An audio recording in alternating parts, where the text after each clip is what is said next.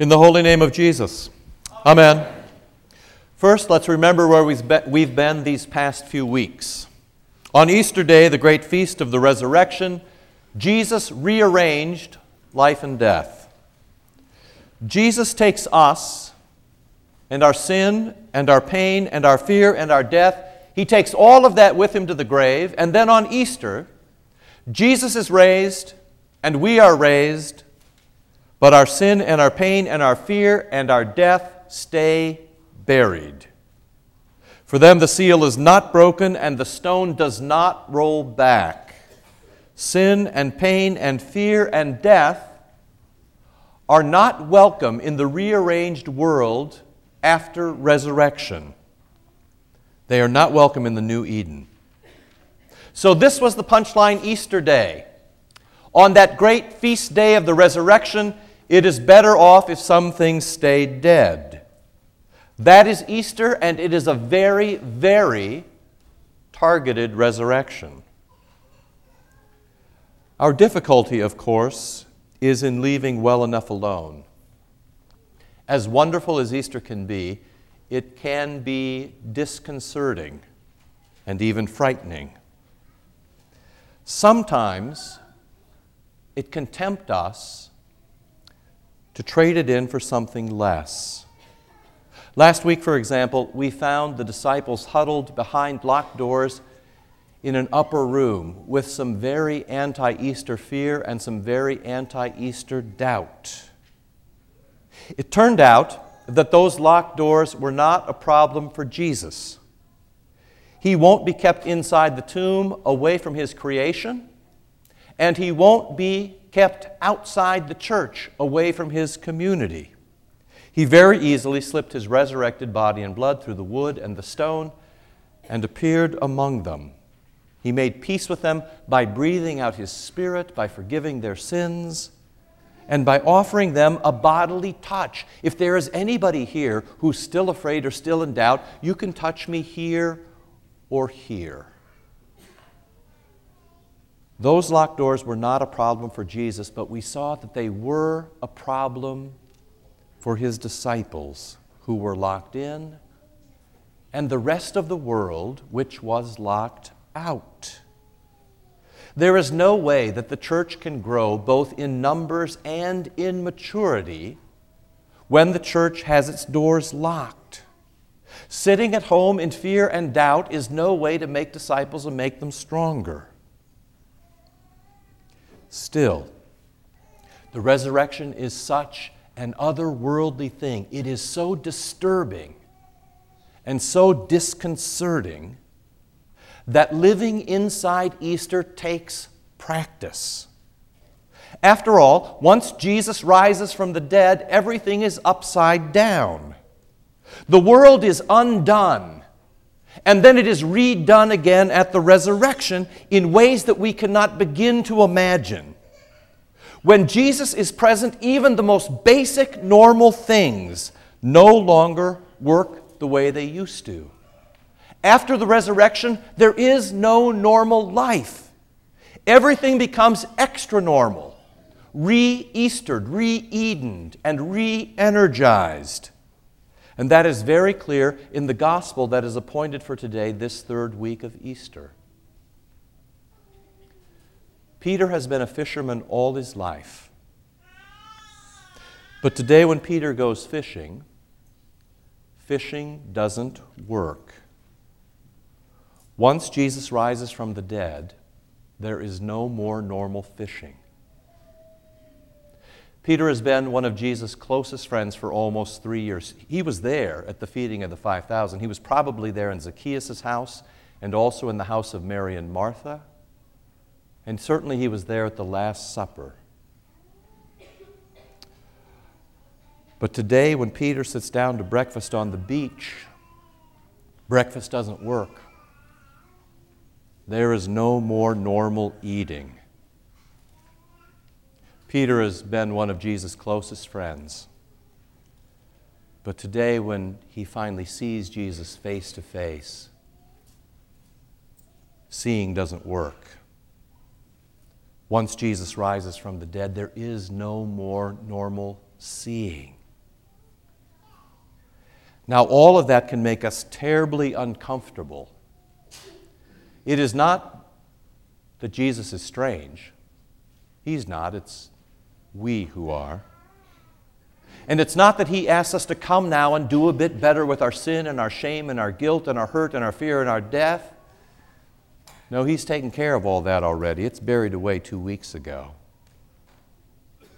And it's not just that He's rearranged the furniture in our lives. Trust me, He has done way more than that to you and to me. No, we get uncomfortable in the days after Easter because it is clearer than ever that Jesus refuses to compromise. Jesus will not make peace with normal life.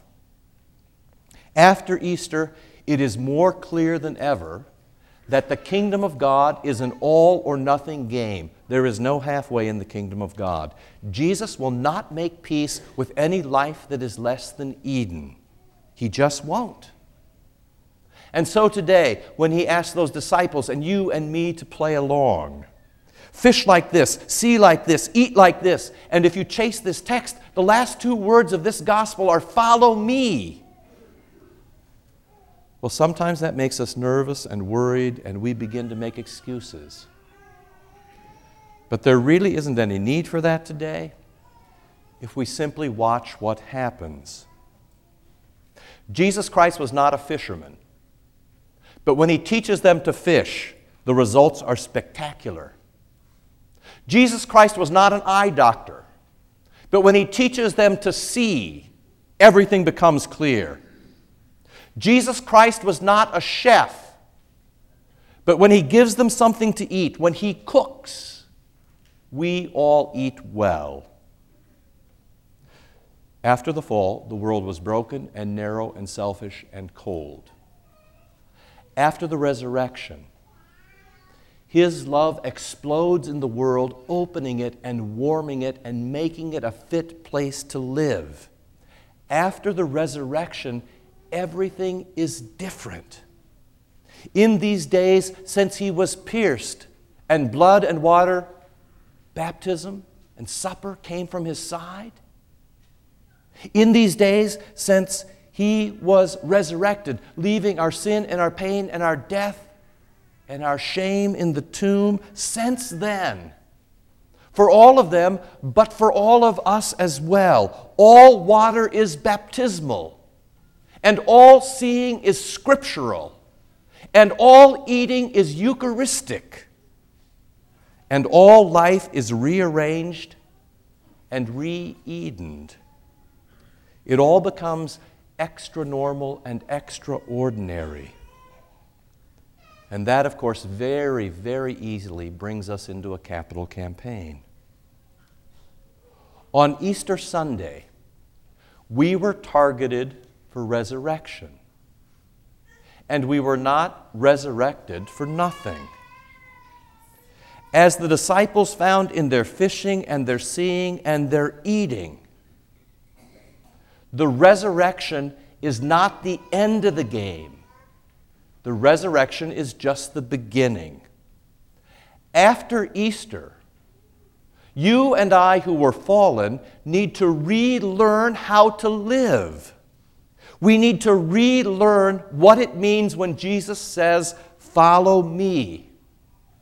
And so you see, a proper and faithful capital campaign asks the Easter question doing all we've done and seeing all we've seen and tasting what we've tasted, knowing what we know and having what we have, how best can we follow Jesus Christ just the way He asks us to do this morning?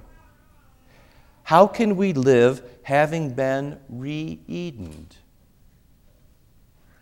Being resurrected, being re energized, not just settling, not just getting by, not just accepting the bare minimum. The temptation is always there to settle for what is good. But the question is how can we do our best for Jesus Christ? How can we press on? How can He have the best possible use of us? That is an Easter question. After thinking about this for years now, the answer emerged buy land, make space.